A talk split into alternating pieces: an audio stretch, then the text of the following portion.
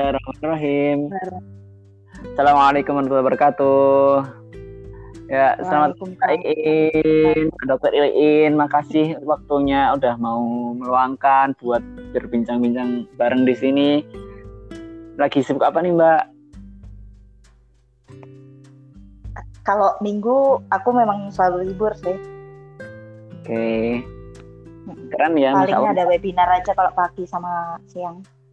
Masya Allah emang Mbak ini salah satu dokter panutan juga ketika weekdays waktu yang dicurahkan buat pasien ketika weekend waktunya nggak habis-habis diberikan buat investasi lahir ke atas kayak gitu jadi buat teman-teman semuanya kalau misalnya kepo bisa langsung tanya-tanya beliau di at INMS gitu oke okay. oke okay.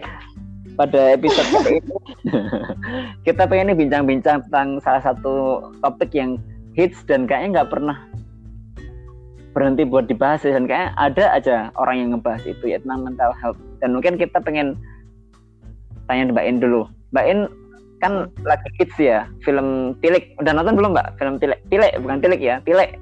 Biasanya kan Tilik. Uh -uh. udah nonton Mbak? Uh -uh. udah. Tokoh favorit siapa Mbak di film Hari itu? langsung nonton. Butejo jelas tokoh favorit semua orang. Iya ya relate banget ya mbak. Kita kayak semua orang kayak merasa punya butejonya masing-masing ya. Atau jangan kita ini butejo. Alhamdulillah sih. Tapi relate banget sama kehidupan sehari-hari kita ya. Nggak usah jauh-jauh di desa deh di kampungku aja yang udah di pasar Kliwon notabene uh, Solo termasuk kota gitu ya. Itu juga budaya tilik itu masih masih ini masih sangat erat gitu masih sangat kental sampai nyewa truk nyewa nyewa kot paling paling ini paling sering. Ya ya kayaknya banyak banget ya mbak yang bisa kita gali dari film telik ini. Tapi kita pelan-pelan aja. Kita mulai dari budaya telik itu sendiri dulu mbak coba. Uh, kayaknya mbak kalau menurutku ya kan ketika kita apa tilik kayak gitu berarti itu menunjukkan kayak apa kepedulian ya karena kalau ketika kita nggak peduli sama orang ya buat apa kita nilai mereka kan ibaratnya kayak gitu. Kayak ya udah dia sakit biarin sakit aja. Nah ini bisa dianalogkan nggak sih mbak? Kayak kepedulian kita kepada seseorang yang kita ungkapkan dalam bentuk hal lain misalnya kayak kita peduli sama orang biar dia nggak mak maksiat kayak gitu ya atau biar dia nggak berbuat dosa. Terus kita ngingetin tapi kok kadang-kadang malah mereka tuh nangkapnya berbeda ya mbak kayak gitu. Nah menurut mbak In sebenarnya seharusnya gimana sih kita tuh kayak menempatkan diri kita biar kita tetap bisa menempatkan kepedulian kita tapi nggak merusak mental mereka kayak gitu. Jadi biar pedulinya kita tuh tersampaikan dengan baik kayak gitu loh. Jadi bukan malah ih apaan sih ini? Dokter ini tuh isinya cuma komen terus. Kan kadang-kadang beberapa yang merasa annoying kayak gitu. Nah gimana caranya kalau menurut Mbak In kita tuh bisa mengungkapkan rasa cinta kita dalam bentuk kepedulian nilai atau kayak kita mengingatkan teman kita yang salah tapi nggak bikin mental mereka down dan bisa mensupport beneran kayak gitu. Hmm, jadi pertanyaan simpelnya bagaimana cara menegur tapi nggak menyakiti kayak gitu ya? Iya ya Allah ribet ya. iya. iya panjang banget. Intinya cuma itu. iya. Jadi kalau kan kita semua kan tahu ya ada basic-basic basic-basic rules yang harus kita lakukan sebagai manusia yaitu kita itu harus berempati terhadap orang tapi tidak boleh terlalu bersimpati kayak gitu ya. Jadi kalau saat uh, empati itu uh, maksudnya saya tidak begitu tahu bahasa secara letter like bahasa KBBI-nya seperti apa tapi yang jelas kita itu memang harus menempatkan kepedulian kita kepada seseorang kayak gitu atau kepada sebuah entitas atau kepada sesuatu yang tidak benar tapi kita tidak boleh terlalu bersimpati kayak gitu. Bersimpati itu benar-benar menenggelamkan perasaan kita sampai masuk ke uh, permasalahan tersebut kayak gitu. Jadi uh, basic rule ini tetap harus dijaga. Jadi empati not simpati not simpati kayak gitu. Nah terus selain itu kalau berdasarkan Islam kan ya maksudnya saya juga bukan ustazah juga ya tapi uh, ada beberapa hal yang kita semua tahu. Kalau seandainya pengen menegur seseorang itu kan yang jelas satu hal harus dipegang dulu gitu. Jangan membenarkan kebiasaan tapi biasakan kebenaran kayak gitu. Jadi kalau seandainya hal tersebut tidak benar maka harus dikasih tahu yang benar itu seperti apa kayak gitu. Tapi tidak boleh kalau seandainya gampangannya sebenarnya budaya tilik itu kan uh, bu, bukan budaya tilik ya budaya tiliknya benar. Tapi apa yang terjadi selama perjalanan tilik itu kan itu merupakan kebiasaan-kebiasaan yang tidak benar gitu. Tapi kan itu menjadi sebuah budaya yang kemudian diaminkan secara rame-rame di Indonesia kayak gitu. Saya sendiri juga mengaminkan kayak gitu. Tapi ya itu tadi bagaimana kita kemudian tetap harus mempertahankan supaya kita tidak membenarkan sebuah kebiasaan yang itu memang tidak benar kayak gitu. Nah, terus kalau seandainya pengen menegur seseorang tapi tidak menghakimi gitu. Yang jelas kan dalam Islam sendiri kan sudah diberikan ini ya. Jadi kalau seandainya kamu melihat sebuah kemungkaran maka tegurlah dengan perbuatan seperti itu. Kalau seandainya kamu tidak mampu maka tegurlah dengan lisanmu. Jika kamu tidak mampu maka tegurlah dengan hatimu atau doakan mereka kayak gitu. Nah hadisnya mungkin Buddha lebih paham kayak gitu. Nah tapi uh, kalau saat uh, tapi terkait negur yang tidak menyakiti ini kita itu tetap yang pertama kalau seandainya kita memang peduli kita harus tetap menyampaikan ini tuh salah loh dan salahnya tuh di sini loh. Tapi jangan pernah lupakan ada satu aspek penting yang harus disampaikan yaitu solusi apa yang kita tawarkan kayak gitu. Dan juga saat proses kita menyampaikan sebuah kebenaran itu harus didasarkan dengan prinsip-prinsip diskusi no judging, nggak menghujat, nggak membuli kayak gitu. Nah itu nanti akan menghindarkan seseorang itu uh, ke dalam apa tuh namanya uh, poin tidak menghakimi kayak gitu. Nah yang terakhir menurut saya adalah sampaikan dengan perkataan yang baik, sampaikan dengan perkataan yang pesan kayak gitu. Jadi kalau seandainya sesuatu itu disampaikan dengan baik, kita memberikannya dari hati, maka akan sampainya ke hati. Gitu aja sih Hud menurut aku. Oke, okay. gitu ya. Iya. Terus Mbak, kita out of topic dulu ya, di luar bahasan iya. ya kan lagi hit juga kemarin tuh salah satu artis kena apa tuh namanya kena sesuatu yang musibah kayak gitu terus akhirnya semua netizen tuh beramai itu dia nggak sengaja apa upload di storiesnya stories akunnya. Yang ini tentang, yang za sesuatu. Mm -mm, itu. Terus akhirnya oh. semua netizen tuh beramai-ramai kayak gitu. Nah iya. kalau mbak Iin gitu apa sebenarnya perlu nggak sih kita kayak apa kepedulian kita disampaikan langsung kepada orang-orang yang nggak kita kenal itu juga?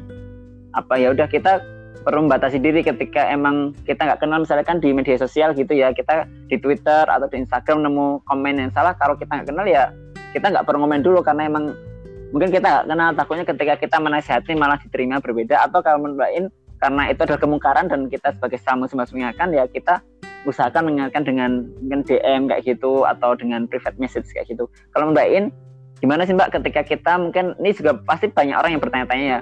Seberapa kalau misalnya kayak sama teman sendiri kan mungkin gampang ya kita mengingatkan sama teman sendiri kita ajak makan mungkin terus kita uh, ngobrol-ngobrol kayak gitu. Nah seandainya orang-orang asing itu kalau menurut Mbak In itu kita perlu nggak sih mengingatkan mereka? Atau ya udah kan kita nggak kenal-kenal banget biarin aja gitu. Oh, jadi pertanyaannya bagaimana meluruskan kemungkaran yang sudah menjamur seperti itu ya? Yang menjamur dan orangnya tuh objeknya tuh kita nggak kenal Sudah dekat kan. dan kan kita nggak mungkin kan ngajak siapa artisnya itu buat makan bareng kita nasihatin bareng mereka nggak mungkin kan. Kita nggak punya apa akses buat ke sana. Tapi kita nggak nggak bisa diem juga. Ya benar sih yang tadi mbak In bilang udah masuk juga. Nah kita kembali lagi ke hadis yang tadi. Kalau seandainya kita bisa melakukan sesuatu kita harus melakukan dengan perbuatan which mean Huda harus melihat kapasitas Huda itu sebagai sosok yang seperti apa atau kapasitas Mbak Iin sebagai sosok yang seperti apa. Kalau seandainya itu di level influencer gitu ya, sementara kita bukan influencer gitu, kita mau apa? Kita mau nasehatin orang satu-satu itu kayak Muyahi Segoro kayak gitu. Ya kan? Muyahi yeah. Segoro itu uh, muspro, uh, sia-sia kayak gitu. Yeah. Nah, tapi kalau seandainya kalau seandainya memang Huda ini juga tatarannya udah influencer gitu, gampangnya gini, ada beberapa orang yang memang dia bisa melakukan sesuatu nih, dia bisa bergerak gitu ya. Ya itu tadi kalau mau mengingatkan seseorang, ingatkan dia dengan perbuatan, kalau nggak mampu ingatkan dengan tulisan, kalau nggak mampu mari kita sama-sama mendoakan kayak gitu nah kalau ini uh, di Indonesia ini ada beberapa orang yang menurut saya sangat bagus gitu ke, uh, dalam mengcounter sebuah isu gitu ya saya bukan bukan kemudian saya mempromosikan seseorang atau apa tapi saya cukup saya cukup salut dengan Deddy Corbuzier kayak gitu ya. Jadi gampangannya ketika ada ada isu sesuatu dia mengcounter dengan uh, membuka pikiran pikiran orang-orang ini tuh sebenarnya tuh seperti ini loh gitu. Jadi dengan dia uh, dia dengan levelnya dia yang sesama influencer juga dan dia bisa membuat konten yang bisa membuka pikiran orang lain kemudian itu merupakan sebuah uh, perilaku yang uh, bisa dia lakukan kayak gitu. Tapi kalau uh, kalau menurut menurut Mbak Iin ya Mbak Iin ini kan bukan influencer ya, bukan influencer hanya seorang belum, hanya ya? seorang belum. dokter ya, hanya seorang dokter yang kerjanya juga cuma di Solo, maksudnya bukan influencer, tapi apa yang bisa saya lakukan adalah apa yang bisa saya lakukan minimal di komunitas saya kayak gitu, minimal di 2000 sekian follower saya atau minimal di entitas terkecil saya yaitu di rumah sakit tempat saya bekerja atau di lingkungan tempat saya tinggal kayak gitu. Jadi uh, kewajiban kita itu levelnya masih segitu Hud gitu. Tapi kalau hmm. seandainya ternyata nih di balik di balik sosok Mbak Iin yang seperti ini ternyata Mbak Iin punya podcast yang followernya sampai ribuan kayak eh, puluh ribuan kayak gitu atau ratusan ribu atau jutaan. Nah itu Mbak Iin bisa melakukan sebuah uh, sesuatu kayak gitu. Jadi nggak uh, usah ngoyo, nggak usah ngoyo, jangan jangan sampai justru ketika kita uh, apa tuh namanya memberikan masukan ABCD ABCD malah justru kita seperti Muyahi Segoro tadi gitu. Dan kayak pahlawan kesiangan gitu. Eh lo siapa? Gitu. Hmm, oke okay, oke. Okay. oke okay, mbak. Oke kita balik lagi ya mbak ke kisah Tile ya. Tile kamu kayaknya lagi seneng banget sama kisah Tile ya Padahal menurut aku daripada kisah Tile yang lebih relate sama mental health tuh it's okay not to be okay itu lebih ngehits loh. Karena Korea mbak jadi oh, gitu karena ya? Korea kan butuh waktu lama ya. Jadi Untuk kemarin belum ya? sempat nonton.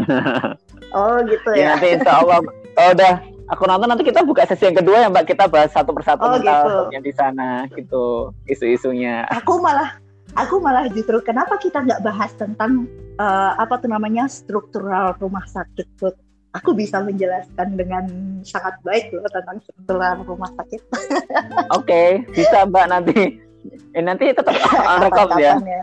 Iya, kan okay. ma masih banyak kan kita kayak ngobrol biasa aja kan, enaknya di situ. Iya. Ya. Uh, kalau Mbak En juga, Mbak En juga, seandainya kita punya lingkungan yang isinya kayak butejo-butejo kayak gitu, gimana sih? Mm -mm ya kita menempatkan mental kita seperti apa. Ya kita meskipun orang bilang ya udah nggak usah dengerin kan nggak bisa ya karena kita hidup sama mereka. Apalagi misalnya kita di lingkungan kerja yang nggak mungkin kita resign. Kita bisa di lingkungan organisasi yang nggak mungkin tiba-tiba kita pergi atau kita mungkin ya kayak bisa koas-koas bukan muda kayak gitu.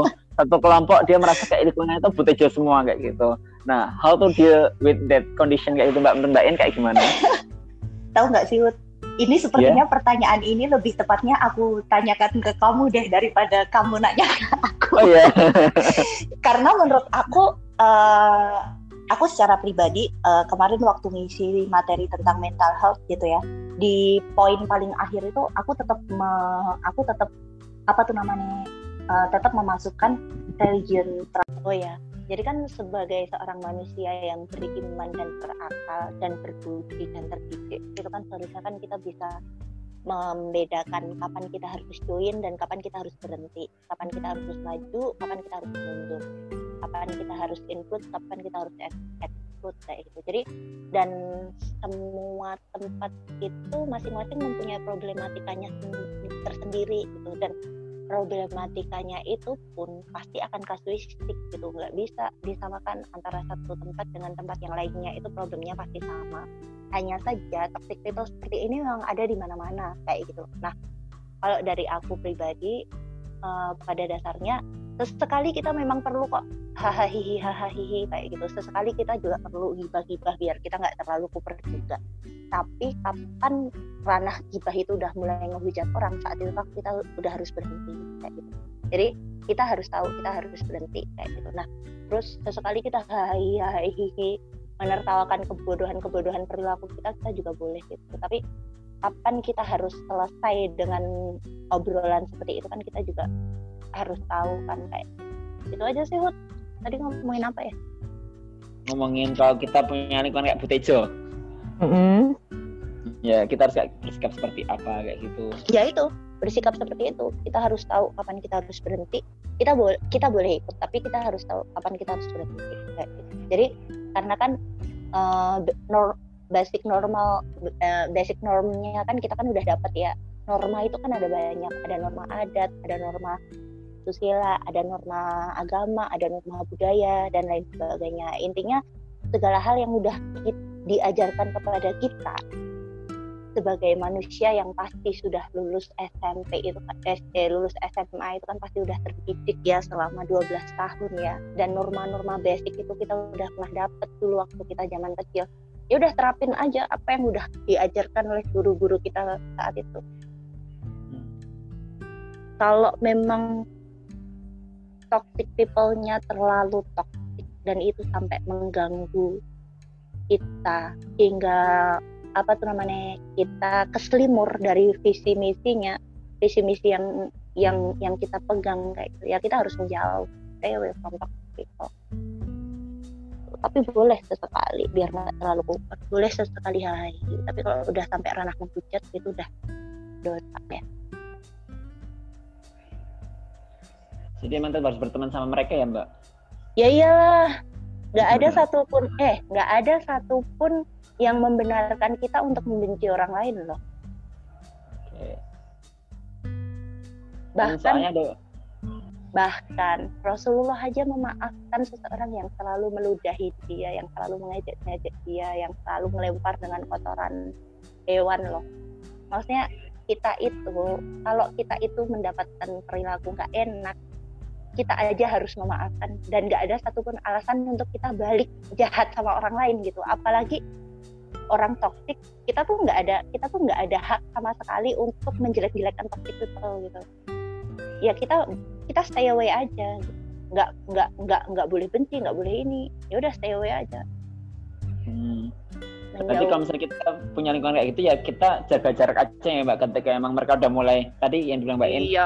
mulai menghujat ya udah kita izin dulu forumnya kayak gitu ya. Iya kan banyak hal yang bisa kita lakukan sih maksudnya sama-sama punya 24 per 7 McDonald bisa bikin McDonald seseorang bisa bikin Kentucky hingga se KFC hingga sekeren itu kita ini belum apa-apa gitu Oke. Okay. Banyak hal yang bisa kita lakukan selain meladeni mulut-mulut.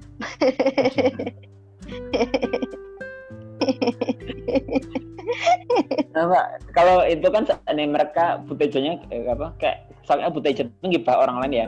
Kalau sosok butejo itu adalah orang-orang yang mungkin gibahnya itu gibah kita, Mbak. Kan otomatis ya kita sering kan mendengar kayak itu dari beberapa orang kayak gitu. Oh, kok butejo ternyata ngerasain kita nih di belakang kayak gitu.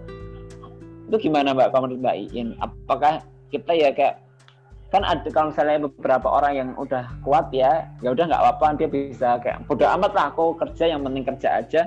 Dia mau gibah mau ngehujat ya terserah yang penting kerjaan benar. Tapi kan nggak semua orang punya mental yang kuat seperti itu. Yang misalnya kita ada tokoh-tokoh Dian kayak gitu tokoh Dian yang ternyata tahu oh kita punya satu circle yang dia tuh gibah kita terus kayak gitu. Yang dia tuh selalu menjelek-jelekan kita kayak gitu. Cara menjaga mental kita gimana sih mbak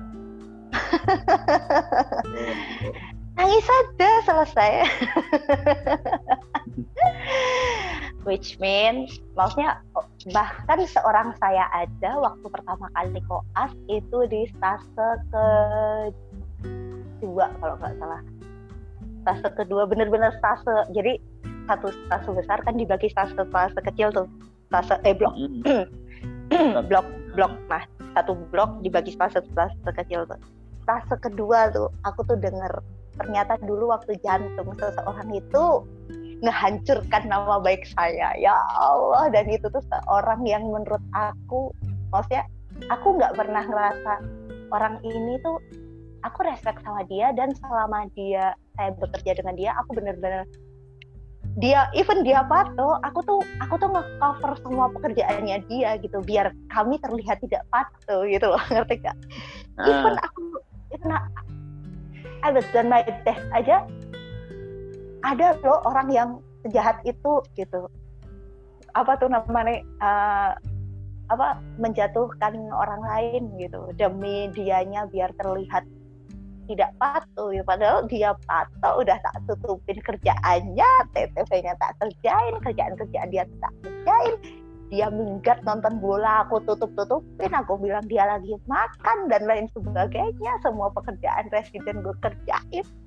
Terus masih gue dihujat di depan di kosannya dia dan merembet hingga hingga kedengeran dinding Wardi kan menggema ya. Wah dari depan ke belakang tuh wah isunya santer banget. Gila. Nangis saya. Even seorang saya aja nangis gitu. Tapi ya udah gitu loh. Dalam arti semuanya tetap maksudnya kan Islam mengajarkan kalau seandainya ada sebuah apa tuh namanya ada sebuah isu ya kita tabayun kayak gitu kan. Kalau kita tabayun kita udah ngomong sama orangnya. Waktu itu aku beneran aku uh, di stase kedua maksudnya kejadiannya di stase pertama dan di stase kedua aku baru tahu gitu. Terus akhirnya aku ngomong sama dia e, anda namanya Parjo gitu. Jo aku mau ngomong bentar aku bilang kayak gitu. Aku ngomong tuh di radiologi di apa di tempat ronsen ronsen ronsen. Gila aku sampai nangis. Aku nangis di depannya dia. Aku nggak nyangka loh kamu kayak gini kayak gini dan lain sebagainya dan lain sebagainya. Tapi yang namanya orang ya self self defense mekanismenya kan tinggi. Dia malah justru kayak ngata-ngatain aku gitu. Kamu tuh gini gini gini. Terus aku kayak yang aku tuh nggak nyangka banget kamu ternyata orangnya kayak gini. Ya udah aku minta maaf kalau seandainya kamu memang merasa dirugikan atau apa. Maksudnya kalau ada sesuatu yang membuatmu merasa aku merugikan kamu aku bilang kayak gitu. Aku minta maaf banget. Insya Allah nggak tak ulangi apa pun itu aku bilang kayak gitu. Tapi akhirnya orang setinggi apa pun egonya orang sekeras apa pun self defense mechanism orang dia tetap bakalan tahu kok kalau dia yang salah kayak gitu. Akhirnya for several weeks uh, dia datang ke aku ngajak ngobrol aku dan membuat seakan semuanya baik-baik aja dan akhirnya dia ngomong sorry banget ya dulu tuh nggak nyangkanya tuh seperti itu. Ya udah dalam hati lakukan tuh. Maksudnya ketika kita jatuh terpuruk nangis saja selesai. Nangis curhat sujud ngaji nggak masalah gitu. Tapi ada ada hal yang harus kita lakukan setelah itu yaitu tabayun. Tabayun selesai tugas kita adalah tabayun. Tabayun clear ya sudah semuanya selesai. Tabayun nggak clear ya udah kita cukup minta maaf kita maafkan orang itu. Biar apa pun yang terjadi di luar kuasa kita kita serahkan sama Allah. Biar Allah yang ngasih hukuman ke dia, ngasih pelajaran ke dia. And finally, asal lo tahu, dia satu-satunya orang gak ngerti ya, tapi selama satu blok bareng sama aku, dia selalu ngulang ujian. Dan tahu nggak? Dan tahu nggak? Di blok yang aku dirugikan itu, aku tercetak sebagai koas pertama yang langsung lulus sama dokter Nini. Padahal sebelumnya selalu prolong kalau sama dokter Nini. Koas yang bareng sama aku tiga orang yang ujian sama dokter Nini prolong semua, aku nggak prolong. Dalam arti yang harus kita lakukan kan tugas kita kan hanya taat melakukan apa taat berbuat baik dan apa taat berusaha untuk selalu baik kayak gitu. Jadi ya sudah kalau seandainya kita udah berbuat baik Allah tetap bakalan ngasih ini kok ngasih ngasih ngasih sesuai dengan apa yang kita usahakan gitu loh. Gitu. nah ini menarik mbak dari poinnya mbak E ini jadi kan mbak E pada akhirnya ya udah berusaha menyelesaikan masalahnya dan kayak berusaha khusnudan Allah yang bakal balas ya mbak. Ini aku nggak kan? bahkan sorry itu saya aku bahkan nggak aku bahkan nggak sama sekali mendoakan Allah balas dia loh. Maaf ya. Maksudnya aku benar-benar enggak aku benar-benar yang ya udah aku minta maaf sama kamu intinya aku nggak akan mengulangi kalau seandainya ada sesuatu yang benar-benar membuat kamu tersinggung atau kamu marah aku minta maaf. Bahkan aku sampai ngomong kayak gitu gitu loh. Even aku yang dirugikan ngerti nggak? Terus akhirnya yeah. setelah pulang dari situ kan aku nangis kejer tuh. Beneran dua jam aku nangis di depan cowok lo ini cowok bayang no. Nah terus habis itu di depan cowok yang bersangkutan habis itu aku naik ke lantai tiga aku sholat aku doa ya Allah kuatkan hati hamba hamba hanya orang lemah. Ya maksudnya aku benar-benar berdoa ya Allah kuatkan hati hamba kuatkan hati hamba selesaikan dengan baik. Udah selesai. Aku nggak pernah mendoakan semoga dia dibalas sama Allah dan lain sebagainya. Ya, berarti kan tapi pada akhirnya poin utama dari Mbak ini adalah Mbak Ento khusnudan pasti itu adalah yang terbaik kan Iya. Karena ya ya udah kan. Maksudnya gini loh, Hud. Uh, dalam arti kalau untuk maksud aku pribadi dalam menjaga kesehatan mental aku, aku tuh selalu selalu berpikir bahwa apa pun yang terjadi di dunia ini tugas kita tuh hanya taat dan berusaha gitu Jadi di luar itu tuh benar-benar biar tangan Allah yang berkuasa gitu. Ini tuh relate banget sama apa yang terjadi dulu waktu maksudnya kan aku juga ceritakan waktu di IG liveku tentang merayakan kegagalan bahwa saat benar-benar fase-fase terberatku itu aku benar-benar cuma taat dan berusaha gitu. Dan apa tuh namanya ke, maksudku aku bukan mengatakan aku taat atau apa enggak ya tapi itu tuh aku ejawantahkan dalam bentuk aku bersabar dan aku aku bersabar dengan kesabaran yang sudah dijelaskan di Al-Baqarah ya maksudnya di surat Al-Baqarah yang kamu tahu sendiri dengan sabar, sholat, doa dan semuanya tuh benar-benar aku pasrahkan pada Allah. Tugas kita tuh hanya taat.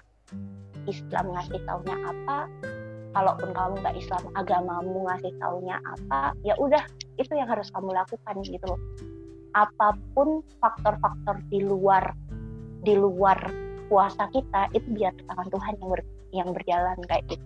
Dan nyatanya ketika benar-benar nggak ada satupun nggak ada satupun doaku yang jelek ke suamiku tapi benar-benar deh apa pun yang dia tan apa pun yang dia tanam dia menuai semuanya gitu loh. Jadi kayak yang termasuk temanku ini ya temanku yang ini tadi dia menanam kebencian ke orang-orang akhirnya dia sendiri yang mendapatkan kebencian dari residen-residen kayak gitu jadi sampai dia nggak dapat tindakan dan lain sebagainya. Karena maksudnya orang kalau patuh kan lo patuh gimana gue mau ngajarin lo gitu kan kalau residen ya, ya. gitu. Dan itu pun nggak itu pun nggak harus lewat kita gitu loh. Maksudnya kalaupun seandainya kalaupun seandainya ada orang yang patuh kan gue baru uh, baru beberapa hari yang lalu baca apa uh, Twitter kamu.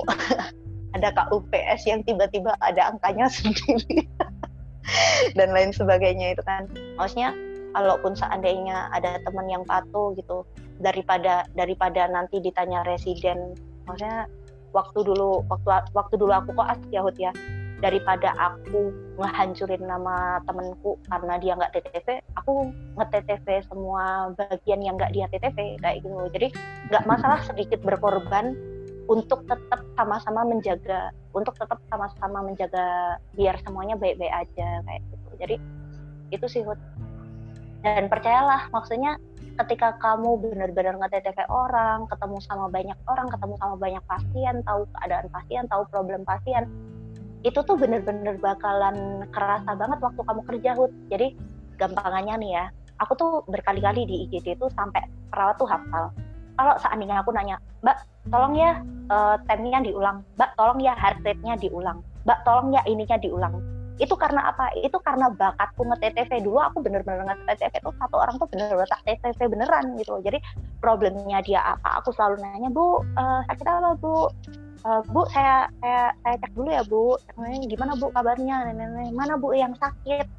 Udah sejak kapan bu? Sambil ngobrol-ngobrol dikit yang penting waktunya nih itu tuh bener-bener kalau seandainya ada yang geseh aja pasti perawat tahu. Ini ini kenapa dokter ini min eh dokter ini ya aku kalau di rumah sakit dipanggil dokter ini ya. Ini kenapa dokter ini suruh pulang pasti ada yang nggak beres. Jadi dan itu tuh bermanfaat banget. Bermanfaat banget. Dan as you know early warning system itu kan kebanyakan berdasarkan uh, tanda-tanda vital kan. Nah, kayak gitu loh. Jadi dari tanda-tanda vital aja tuh kita lang kita bisa kita bisa warning system kita bisa lebih lebih peka itu terhadap pasien. Dan itu gue pelajari waktu gue koas. kan kayak pesannya Mbak En tuh menurutku sama kayak hadisnya Rasul ya yang kalau aku lupa itu siapa tapi Rasul pernah pernah bersabda kalau ajaban di amril mukmin inna amrahu kullahu lahu khair walaysa dzakal ahadin ilal mukmin jadi kan sungguh menakjubkan perkara orang yang beriman. Karena semua perkara itu kan baik ya.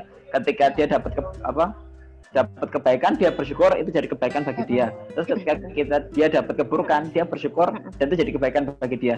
Nah tapi mbak kadang-kadang bagi beberapa orang tuh dia nggak mau meyakini hal itu. Karena dianggap itu bertentangan dengan konsep apa kesehatan mental. Karena kita Yo, kayaknya akhirnya kan apa istilah yang toxic positivity ya? Toxic positivity di mana ketika seseorang itu iya. selalu berhusnudon terus berhusnudon kayak berprasangka baik. Oh ini kita disuruh dorong pet karena bisa jadi ketika dorong pet kita jadi bisa dapat A B C D. Oh kita mau disuruh sama residen karena ketika kita disuruh residen kita bakal dapat A B C D. Kan kalau misalnya beberapa dari kita kan pasti kita bakal berpikir wah ya kita benar khusus karena suatu saat pasti ilmunya bermanfaat gitu. Tapi kan nggak semua orang punya apa nggak bukan semua orang tapi ada beberapa kayak yang kemudian bilang itu toxic positivity itu adalah salah satu sikap positif yang salah karena pada akhirnya menghancurkan mentalmu sendiri kayak itu. Nah, menurut Mbak In, anggapan toxic positivity itu gimana sih Mbak kayak gitu? Anggapan tentang toxic uh, anggapan gue ada gue ada dua poin nih. Yang pertama, anggapan kepada orang-orang yang menganggap bahwa itu toxic positivity. Ya udah terserah lu mau mikir apa gitu. Nah, terkait dengan toxic positivity-nya eh benar ya toxic positivity Posit ya terkait ya. hmm. terkait toxic positivity menurut aku kita kembalikan pada konsep tilikan tilikan lo ngerti kan tilikan derajat tau, tilikan ada enam ya kan hmm. satu hmm. dua tiga empat lima enam mulai dari yang dia sadar dia sakit dan dia mau ber, dia mau periksa dan dia mau diobati sampai dia nggak sadar kalau dia sakit dan dia nggak mau diobati. Kayak gitu ya. Iya kan? Mbak. Eh, apa? satu tuh yang dia nggak sadar kalau enam tuh dia yang sadar nggak sih? Enggak aku aku aku nggak nyebutin satu yang apa enam yang apa. Oh, karena iya. mulai yeah, dari yang paling tinggi mulai dari yang paling tinggi dia sadar dia dia ish aku ulang ya. Mulai dari yang paling tinggi dia sadar. Aku nggak ngerti ya tingginya itu satu atau enam ya. Aku lupa. Mulai dari yang dia sadar bahwa dia sakit dan dia mau di, mau berobat dan dia mau diobati sampai yang paling akhir dia nggak sadar kalau dia sakit dia menyalahkan orang lain dan dia nggak mau diobati. Kayak gitu-gitu kan. Nah pada dasarnya kita harus maksudnya ini kembali lagi semuanya itu kasuistik gitu. Jadi problem seperti apa yang di hadapan kita yang ini tuh yang maksudnya gini kita ini kan orang terdidik ya. Kita itu tahu bahwa bahwa agama menggariskan seperti ini terus di bidang ilmu yang lain menggariskan seperti ini tapi aku rasa semua semua hal yang digariskan sama agama itu tidak akan pernah bertentangan dengan ilmu yang dibuat sama manusia. Maksudnya, bukan sorry sorry sorry, tidak akan pernah bertentangan dengan sains kecuali ilmu yang diada-ada oleh manusia. Jadi gampangnya kayak gini nih, kayak gini nih ya. Tak andainya ada orang KDRT, ya kan.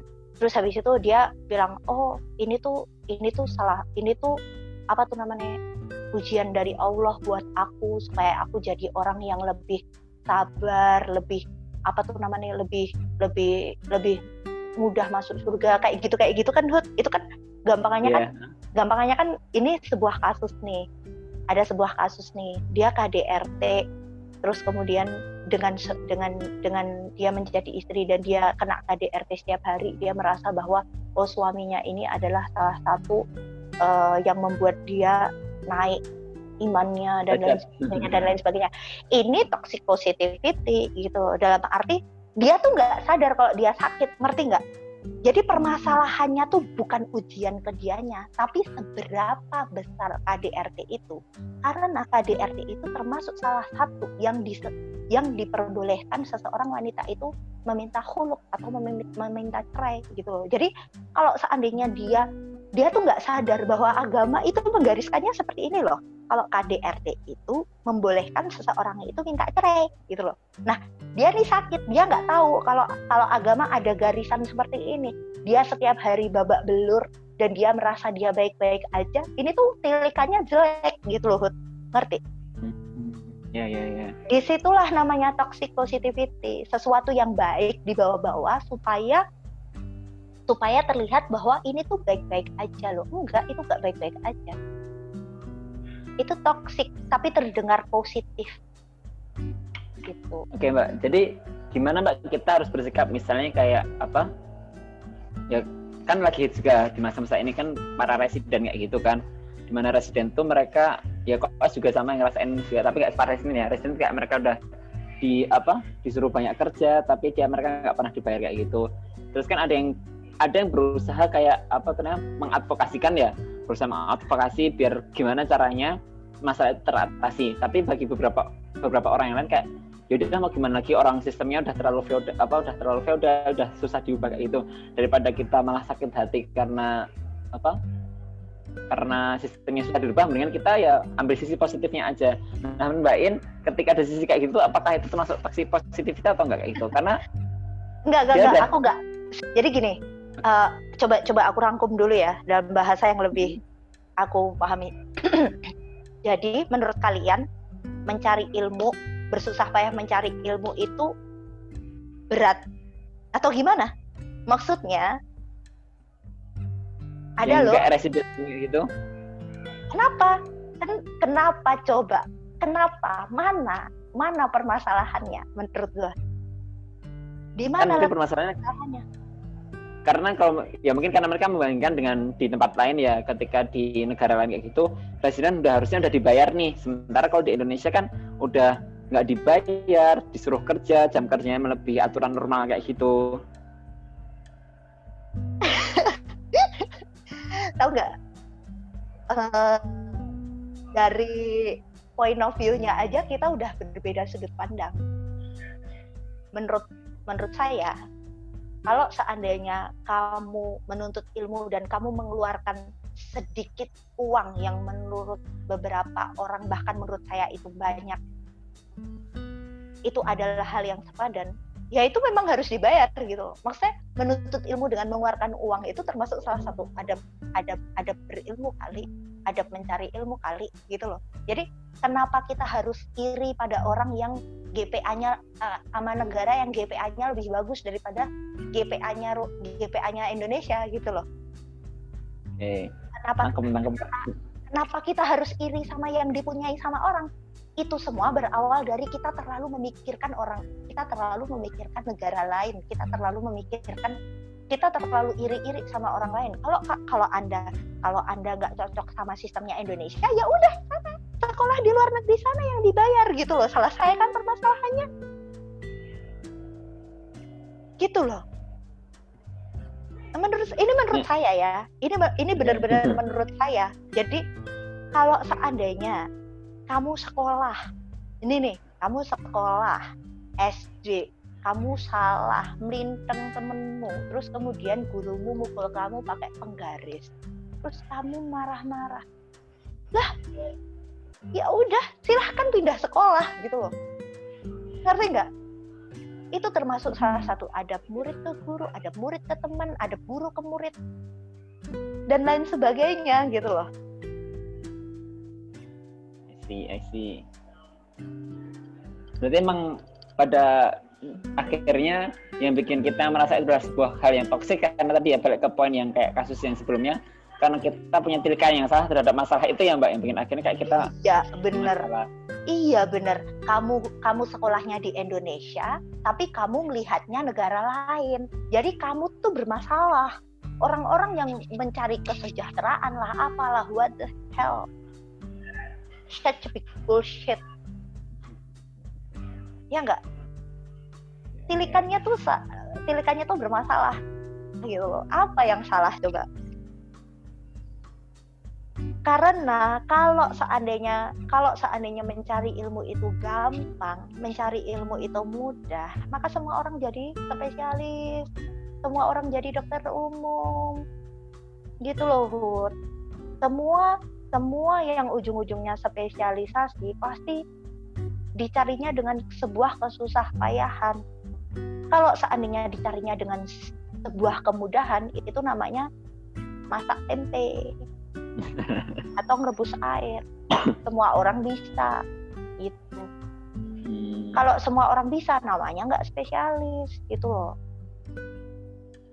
Itu menurut oh, iya, itu Mbak. itu men, ini ini menurut aku ya, ya jadi beda ya. mungkin sama orang lain. Tapi menurut aku seperti itu.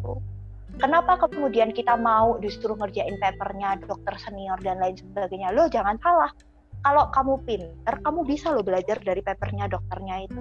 Ya enggak kalau kamu pinter kamu disuruh nih ngerjain dek kerjain critical appraisal. Kamu sekarang ngerjainnya capek-capek nih susah payah nih. Asem nggak digaji. Tapi besok waktu kamu residen kamu ngerjain critical appraisal nggak perlu bayar orang. Ngerjain sendiri bisa. Iya nggak? Gitu loh. Jadi semuanya itu pasti akan ada imbas tersendiri di belakang. Tugas kita itu hanya taat dan berusaha. Apa yang ada di depan kita ayo kita kerjakan gitu. Sih ya saya apalagi di era sekarang ya mbak kan mungkin teman-teman tuh sering banget kayak itu pada curhat ngeluh kayak gitu. Kenapa sih misalnya sistem koas kenapa harus kayak gini gini gini? Karena ada beberapa yang misalnya koas-koas tuh pengen sistemnya kayak dirubah nggak ngapain sih kita harus nyiro ya? Nyiro kan udah hits ya nyiro kayak gitu. Itu kan kayak nggak bermanfaat daripada waktunya buat nyiro apalagi secara logika juga ya mbak. Kita merasakan kan waktunya daripada dipakai buat nyiro mendingan buat belajar atau kan kayak gitu. Tapi bagi beberapa staff kayak gitu atau beberapa konsulen kan mereka menganggap nyiro itu penting karena mungkin di situ ada adab terhadap guru kayak gitu. Nah, nah itu udah tahu jawabannya nah itu kan dari bagi staffnya. Nah ternyata bagi sebagian teman-temannya itu mereka tuh menganggap kayak ih apa sih staffnya tuh kok dia masih kolot banget pemikirannya kalau misalnya waktunya nggak di, bisa dipakai buat yang lebih bermanfaat kenapa saya harus cuma nyiro nggak penting kayak gitu? Nah mungkin beberapa teman tuh merasa kayak gitu sehingga akhirnya kayak kita kita mungkin ada teman-teman yang menganggap oh ini ada adab kita sama guru itu dianggap sebagai toxic positivity juga kayak gitu. Seringnya kayak gitu sih yang dirasain. Jadi mah aku juga pernah tuh kan lagi ngerjain tugas di residen ya itu tak kerjain gitu disuruhnya 10 tak kerjain 20 kan terus biar Residen nggak nyuruh-nyuruh lagi lah sekalian aja aku udah males gitu cerita kayak gitu. Terus aku dimarahin dong sama temenku Hud kamu tuh jangan baik-baik kayak gitu udah residen ngeselin masih aja mau baikin kayak gitu. Terus kayak hmm, kalau segitu banget ya? Kan kalau aku kan nganggap ketika kita bantu residen siapa tahu nanti kita bisa dekat sama residennya terus suatu saat beliau udah jadi konsulen kita bisa hubungan lagi sama beliau. Tapi ternyata teman-teman yang itu nggak kayak mereka kayak nganggap tugas kelas ya ini tugas kelas itu diajar residen bukan disuruh-suruh ketika kita disuruh ya di luar tupoksi koas ngapain sih kita harus mengerjakan sesuatu yang di luar tupoksi koas kayak gitu nah masih banyak ternyata mbak teman-teman tuh yang punya mindset yang kayak gitu Betul. Ya, mbak nanya ya uh, ada pertanyaan ya mbak cerita apa? dulu Iya, tadi, itu, tadi, itu, itu cerita gue komentarin ya. ya, oke. Okay. Sebenarnya terhadap orang-orang yang berpikir seperti itu, gue bodo amat ya. Maksudnya banyak kok yang kayak gitu. Maksudnya orang yang berpikir seperti ini itu tuh waktu aku koas pun juga ada gitu loh. Jadi saat itu kalau nggak salah koas paru bukan kalau nggak salah aku ingat banget itu koas paru aku koas paru terus waktu itu aku bangsa luar tuh. Berdua ya Allah aku mau ketawa dulu. Aku bener-bener mau ketawa dulu. Nah aku bangsa luar sama salah satu sama salah satu orang kandidat mawapres loh. Temenku nah terus habis itu uh, intinya aku bangsa luar sama dokter Yuris kalau nggak salah namanya. Aku lupa ya dokter Yuris uh, residennya terus habis itu kan kalau pagi kan pas datang jam 5 TTP dulu. Habis itu jam 7 uh, pokoknya jam 5 setelah 7 makan jam 7 apa tuh namanya muter sama residen. Nanti jam 9an mulai muter sama dokter konsulen kayak gitu kan atau jam 10 nah itu hari pertama itu tuh TTV temenku itu tuh TTV gaib semua. Eh aku a, a, a, aku salah aku salah ngomongnya. Aku datangnya jam 6 aku datang jam 6 terus habis itu TTV terus habis itu uh, jam 7 mulai muter sama dokter presiden kayak gitu. Nah ternyata hari pertama itu tuh TTV-nya temenku ini goib semua. Masya Allah. Beneran deh. Terus habis itu residennya tuh juga baik banget beneran. Residennya tuh baik banget sampai akhirnya dia ngomong kayak gini. Nggak hari pertama tuh dia udah bilang kayak gini. Dek saya itu terbiasa bekerja sendiri. Jadi kalau adik apa tuh namanya uh, yang penting TTP-nya udah ada. Kalau nanti nggak ikut muter nggak apa-apa. Residennya bilang kayak gitu. Nah terus habis itu presidennya akhir di ending dia bilang kayak gini. Yang penting nanti di akhir akhir minggu atau waktu konsulen muter dok uh, adik harus ikut kayak gitu. Jadi jangan sampai di depan konsulen adik nggak ada. Kayak gitu. dokternya tuh baik banget beneran dokternya baik banget. Dan tahu hari pertama TTV-nya temanku tuh gak itu. Kan aku ikut muter ya sama residen nih. Terus habis itu temenku nggak nggak ikut? Oh. aku tuh nggak muter. Terus habis itu ya udah. Itu tuh waktu sesi perkenalan tuh uh, residennya ngomong kayak gitu. Terus ketika aku ikut muter oh ya udah dok. Uh, maksudnya habis sesi perkenalan terus temenku bilang oh ya udah dok saya izin ya dok ada kerjaan. Tahu nggak dia ngapain? Tidur di kampung tapi mak maksudnya hari pertama aku masih belum tahu kalau dia tidur di kampung terus habis itu ya udah aku ikut muter sama residen. Tiap kali ditanya dek ini TTV-nya berapa? Oh itu dok. Maksudnya kan aku pasti bacain TTV-nya temanku kan. Segini segini segini. Kok demam ya dek iya dok saya TTV ulang. Tak TTV ulang. Ternyata beda. Terus dek TTV dek itu TTV-nya berapa? 108 padahal uh, ininya ada hipertensi gitu ya. Ulang ternyata TTV-nya 140 kayak gitu. 150 kayak gitu. Wah aku tuh udah yang aduh ini tuh sebenarnya tuh orang ini udah beneran atau enggak? Terus habis itu ke pasien berikutnya ada sesak bu. Oh sesak pak gitu. nafasnya tuh cepet ini bener deh TTV-nya 20 oh ya maaf dok. Saya TTV ulang ya dok. Saya selalu bilang kayak gitu. Maaf dok. Saya TTV ulang ya dok. Ini yang TTV siapa? Aku cuma senyum. Aku nggak bilang itu TTV ku atau TTV nya orang. Terus toh habis itu uh, apa tuh namanya? Habis itu ini sesak deh oh ya dok. Saya ulang dok. Ulang lagi. Ternyata RR-nya 40 kayak gitu. Jadi dari situ tuh aku tuh bener-bener bener-bener belajar banget Put, bahwa early warning system itu bener-bener bisa banget dilihat dari TTV gitu. Nah tahu nggak? Selama beberapa hari kan itu kan bang Salwar kan cuma satu, selama satu minggu ya. Dan satu minggu itu aku tuh ke mana-mana tuh ngintilin dokter itu. Nggak pernah sekalipun kecuali pas dia izin dek saya makan siang dulu. Nanti kalau habis makan siang saya mau ke sini. Kalau adek mau ikut ikut aja. Aku tuh selalu datang dia setelah makan siang aku selalu cepat-cepat makan siang. Karena menurutku aku tuh aku aku bahkan tidak berharap apa pun loh Hud. maksudnya lo ngerti nggak? Aku tuh benar-benar nggak berharap apa pun. Yang penting aku mau lihat dokter ini tuh ngapain gitu loh. Nah akhirnya aku cepat-cepat aku habis habis makan aku langsung ngikutin dia. Terus ke mana-mana aku ngikutin dia. Terus setelah habis itu dokternya bilang dek besok saya mau fungsi temennya dikabarin ya itu hari ketiga eh hari kedua. Hari ketiga dia mau fungsi nah akhirnya temenku tak omongin eh besok mau fungsi nih. Akhirnya terus kita berdua nih hari Rabu kita nemenin dokternya. Ada yang mau? Dokternya udah kayak gitu. Oh iya dok. Uh, ini uh, apa kardio dulu aja dok. Bilang soalnya kan aku ngerasa bahwa wah dia dulu waktu preklinik dia kandidat mau apres dulu pokoknya orangnya tuh kemoncer gitu. Kan aku juga agak-agak gak pede kan. Nah terus habis itu yeah. uh, akhirnya orang ini nih ngeproof duluan ngefungsi terus aku setelah dia ngefungsi aku kayak yang excited banget. Eh gimana gimana rasanya gimana? Karena aku cuma bisa kayak gitu ya. Ya udah akhirnya hari ketiga selesai. Aku tetap melakukan aku tetap ngintilin presidennya seperti biasa. Orang itu tetap tetap seperti biasa kabur gitu aja. Tapi setiap hari tanda tangan kayak gitu minta tanda tangan. Jadi dan residennya juga mau. Akhirnya di hari kelima dan keenam tahu nggak apa yang dilakukan sama presiden itu? Dek kamu nih anak baik banget ya gitu. Eh kenapa dok? Saya bilang kayak gitu. Sebenarnya saya tahu saya pagi-pagi lihat kamu TTV saya nggak pernah lihat temanmu ini TTV terus saya bilang saya nggak bilang apa-apa loh dok. Saya bilang kayak gitu. Teman saya TTV kok dok? Saya bilang kayak gitu. Aku tuh bahkan nggak ngomong kayak gitu. Ya nggak apa-apa gitu. terus kamu juga ke mana-mana nemenin saya bantuin saya gitu. Jadi kan tugas kita tuh bener-bener remeh-temeh banget ya Allah. Ngambilin handphone ngambilin apa tuh namanya ngambilin uh, stetoskop ngambilin apa dan lain sebagainya. Itu remeh-temeh dek dek cek GDSD dek cek ini dek TTV dek dan lain sebagainya. Remeh-temeh banget. Masya Allah bikin surat kematian. Ya Allah.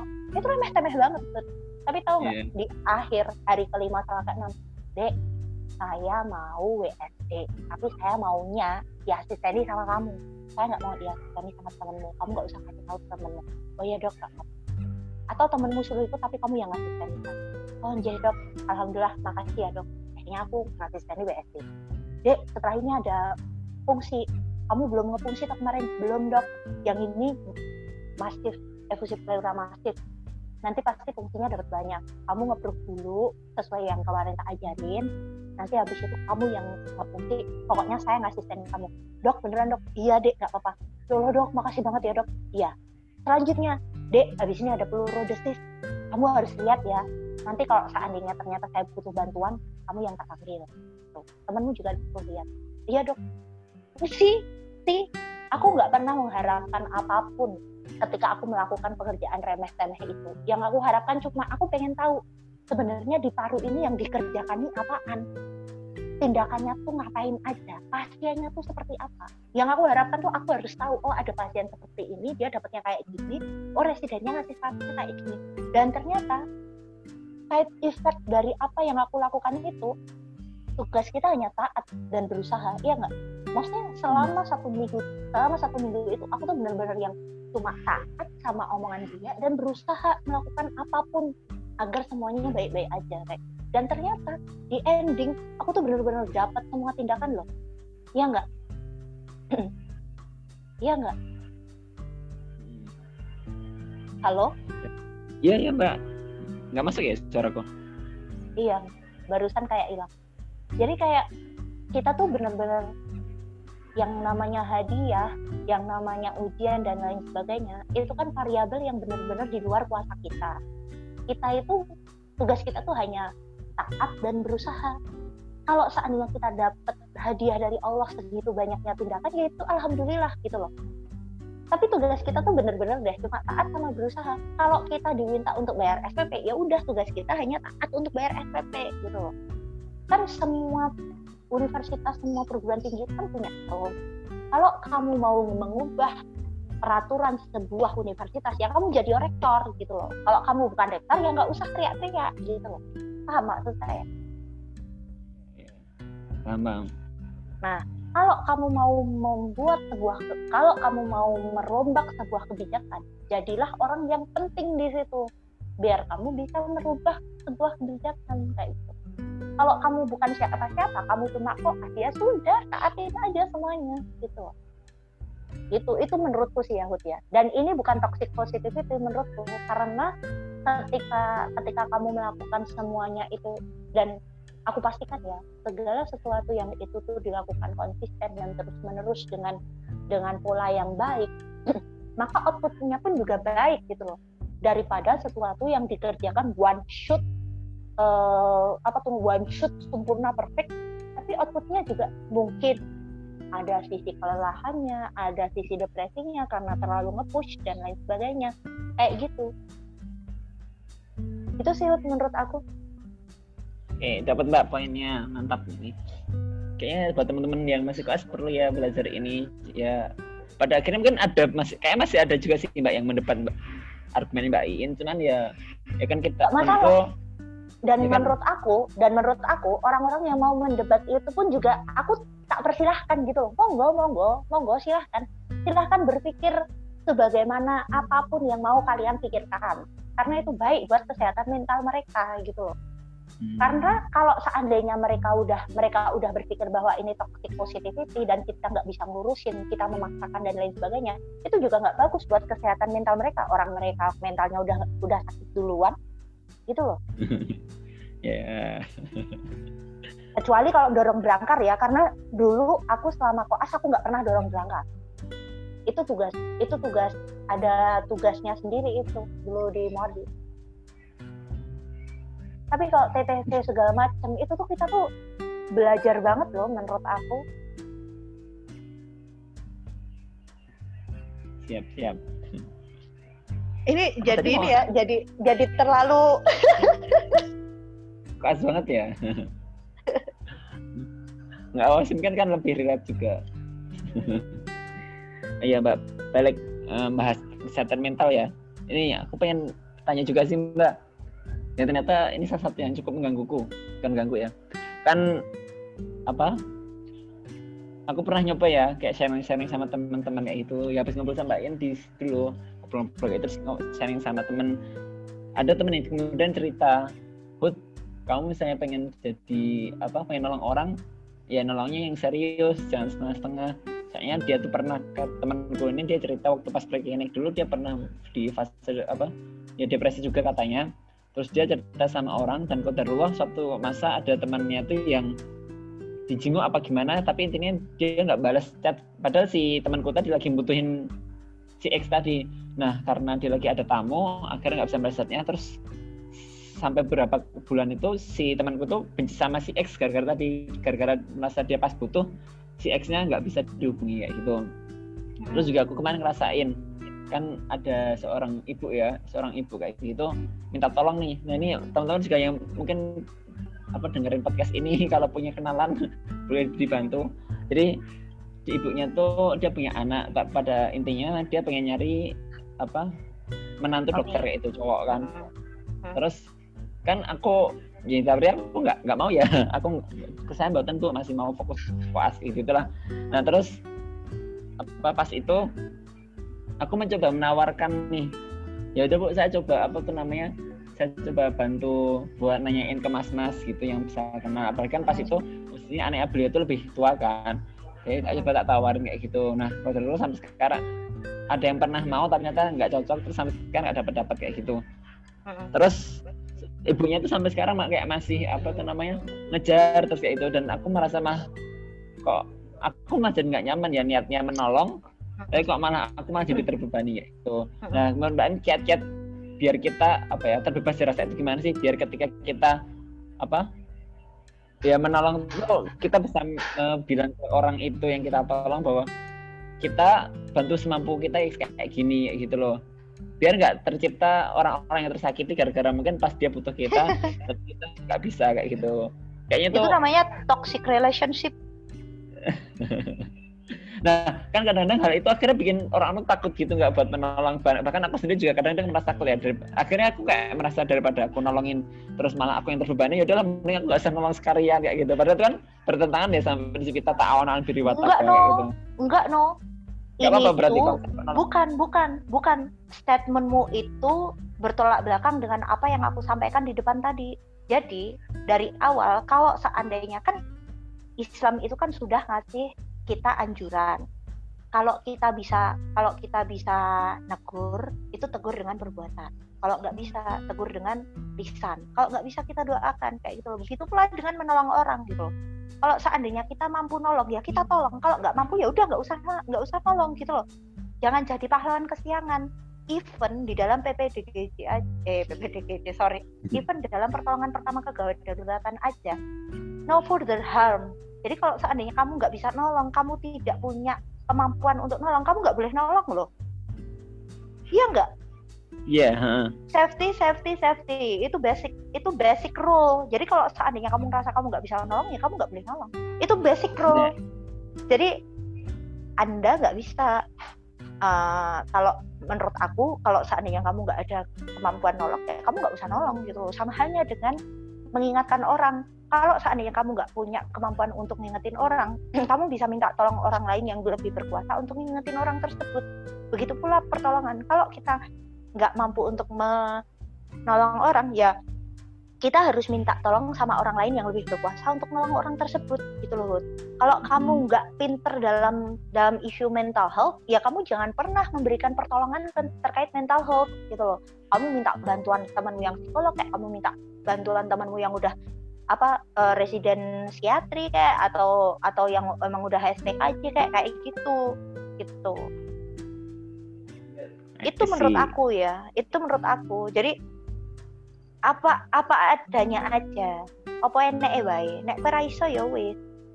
Nek kowe iso yeah. ajar. Karena kalau seandainya memaksakan pasti akan menjadi toxic relationship. Menurut aku ya. Dan alhamdulillah banget alhamdulillah banget sejauh ini maksudnya bagaimana kita memanage supaya pertolongan kita itu tidak sampai membuat kita toxic relationship itu itu benar-benar harus dijaga banget untuk apalagi kita orang-orang yang memang ber, ber apa bergerak di bidang kedokteran dunia kedokteran kayak hmm. ya ya ya nah itu mbak juga berarti apa kalau menurut mbak In ketika di posisi kayak gitu berarti kita harus mending apa kasih ke orang aja ya yang emang lebih kompeten kayak gitu ya? Iyalah. Terus seberapa Iyalah. dan dan gini loh dan jangan pernah malu mengakui kalau kita tuh nggak mampu gitu loh. Itu satu itu menurut aku kelemahan beberapa orang besar di luar sana gitu loh apa tuh namanya kurang bisa mengakui kalau dia tidak mampu tidak mampu terhadap sesuatu atau kurang bisa mengakui kalau dia melakukan kesalahan jadi dua hal ini itu yang sering menjerumuskan seseorang itu ke dalam hal-hal yang enggak enggak Ya, ya, oke. Okay. Berarti emang salah di konsep dulu ya tadi ya, makanya akhirnya iya. salah di akhir. iya. Okay. Gak ada tuh ceritanya kita harus nolong orang segala macam dan lain sebagainya. Gak ada. Kita memang harus kita memang harus tolong menolong. Iya. Tawanu alal diri wa taqwa wa ta'awanu alal fit apa? Halal. ah itu aku alal apa? Ismi wal udwan. No kita memang harus tolong menolong tapi sejauh mana kita mampu menolong itu kita juga harus lihat kapasitas kita mantap banget ini oke okay. tahu nggak padahal aku udah nyiapin materiku yang kemarin minggu kemarin tentang HPA aktif stresor dopamin norepinefrin serotonin okay Ya nanti itu jadi materi kedua ya tentang stres itu ya Mbak. Oke. Okay? uh, habisnya katanya mau bahas tentang mental health. Ya, soalnya kayak lagi hits yang kemarin yang tilik apa film tilik ya, ya, itu ya. kan. Terus ya, ya, ya. kita mulai dari situ dulu. Ya ya ya ya ya. Boleh boleh boleh. Stres aku tuh sebenarnya tuh pengen banget loh sesekali sesekali loh kita ngomongin di rumah sakit itu ada apa apa aja sih yang harus dilakukan apa aja sih yang harus di ini bagaimana iya, manajemen ya. sumber daya dan lain sebagainya itu tuh asik banget tapi aku pengen resign kita tadi ngomongin tile sampai ngomongin koas memang nggak bisa jauh-jauh sebelum bahas koas kayaknya mas-mas kayak How can we conclude that? Konklusinya satu, ya ini masuk podcast lagi ya. Terima kasih Mbak Iin udah ngasih obrolan yang masya Allah banget ya kita dari tilik sampai tadi kita bahas ke dunia perkoasan dan lain-lain. Tapi satu yang apa menarik dan paling adalah tentang tadi masa telekan dan sudut pandang kita sih. Jadi kita emang harus benar menempatkan sudut pandang ya. Jadi ketika apa misalnya tadi yang pertama misalnya kayak Mbak Ian ngajarin kita ketika manro amikum mengkaran fayugairu biyadihi jadi ketika kita pengen merubah sesuatu pengen mengingatkan kita harus punya kompetensinya dulu kayak gitu itu adalah salah satu sudut pandang yang akhirnya bisa kita terapkan di hal-hal yang lain kemudian juga tentang tilikan-tilikan yang lain tentang bagaimana syariat mengatur misalnya kayak kekerasan dalam rumah tangga ataupun ada kepada ulama sehingga akhirnya perilaku kita tuh ketika emang apa ya sudut point of view-nya udah benar bahwa kita melihat sesuatu itu dari sudut pandang agama, dari sudut pandang yang Allah ajarkan, ya itu bukan toxic positivity, tapi ya emang itu adalah sesuatu yang beneran positif kayak gitu. Nah, konklusi dari, yang apa dijabarin tadi, sebenarnya ada banyak hal yang nggak toxic sih, dan sebenarnya bagus buat apa nggak merusak mental health kita, cuman kadang-kadang karena kita dari awal udah salah memandangnya, akhirnya ya udah kita juga akhirnya salah menerimanya dan akhirnya hal itu menjadi salah buat kesehatan mental kita gitu. Gitu nggak sih Mbak konklusinya? Uh, konklusinya lebih ke ini sih dari yang pertama dari sudut pandang, yang kedua adekuat uh, ilmu yang adekuat. Jadi kalau seandainya ternyata kita jadi gini, kita akan gampang banget ngomong itu toxic positivity kalau seandainya ternyata kita tidak menguasai bab itu gitu. Kayak tadi KDRT, wah Allah tuh mengajarkan kita apa tuh namanya sabar, sabar, sabar ini ujian bagi saya. Tapi ternyata Islam juga mengatur itu termasuk salah satu yang diperbolehkan seseorang meminta cerai kayak gitu. Nah itu kan dia tidak dia tidak dia tidak tahu ilmunya gitu sampai menganggap bahwa uh, ini tuh baik-baik aja kayak gitu. Jadi satu sudut pandang, dua ilmu yang adekuat. Mantap. Oke, gitu ya teman-teman semuanya. Jadi udah dapat pencerahan ya. Jadi mulai sekarang jangan dikit-dikit toxic positivity. Mulai sekarang jangan takut buat berhusnudon kayak gitu. Tapi carilah ilmu terus. Terus tadi pesan Mbak Iin taat ya Mbak. Taat sama apa Mbak? Tadi? Kita, tugas, tugas kita hanya taat sama berusaha. Nah, terkait emosi, tugas kita hanya sabar dan syukur. Oke, ya ini ya bisa teman-teman bisa jadi quotes atau misalnya nanti nge-share di storiesnya masing-masing itu tugas kita adalah taat dan berusaha dan terhadap emosi kita cuma bisa sabar dan syukur ya gitu itu itu untuk pembahasan pertama kita tentang mental health nanti Allah ke depan kita rencanakan buat ngobrol lagi sama Mbak Iin buat bahas tentang stres juga ya Mbak Insya Allah ya. Yap. Sebenarnya harusnya hari ini ada stres cuman karena titik lagi kita ke yang hits dulu nanti ke depan kita jadwalkan lagi teman-teman soal di episode depan kita akan bahas tentang stres dan nanti juga karena Mbak ini adalah salah satu manajer manajer operasional ya di rumah sakit salah satu rumah sakit nanti kita akan bahas-bahas itu juga terutama buat teman semuanya kan ya mungkin nggak terlalu minat dia di, ya bukan nggak terlalu minat ya mungkin punya peminatan lebih di bidang-bidang manajerial kayak gitu. Nah Mbak In lah solusinya. Mbak In lah dari zaman mahasiswa udah segitu organisasi dan setelah pos dokter yang diurusin juga organisasi lagi manajerial lagi kayak gitu. Oke terakhir Mbak In mungkin ada closing statement ada pesan yang bisa dibawa pulang buat teman-teman semuanya? Nah, ya itu tadi ya terkait dengan mental health gitu. Jadi pada dasarnya awalnya kita mau membicarakan tentang mental health, tapi ternyata isu tentang cilik lebih menarik ya. Nah, terkait mental health untuk menja untuk tetap menjaga kewarasan yang paling penting adalah bagaimana kita menempatkan diri kita dalam sudut pandang yang tepat dengan ilmu yang adekuat. Jadi kalau seandainya kita tidak mempunyai kompetensi terhadap suatu ilmu yang adekuat, jangan gampang mengutarakan sesuatu atau jangan gampang ngejudge atau bahkan menghujat. Seperti itu aja sih. Itu aja dari saya terkait mental health. Oke, jazakallah, jazakillah dan jazakillah khair kafir. Mbak In, semoga berbahas kebaikan atas segala ilmunya pada malam hari ini. Semoga ke depan kita bisa melakukan proses selanjutnya. Oke, baik. Sudah selesai podcast kita dengan Mbak In. Ditunggu ya episode selanjutnya. Insya Allah kita akan bahas bareng lagi bersama teman-teman yang dan dalam dengan materi yang tidak kalah menarik. See you. Wassalamualaikum warahmatullahi wabarakatuh.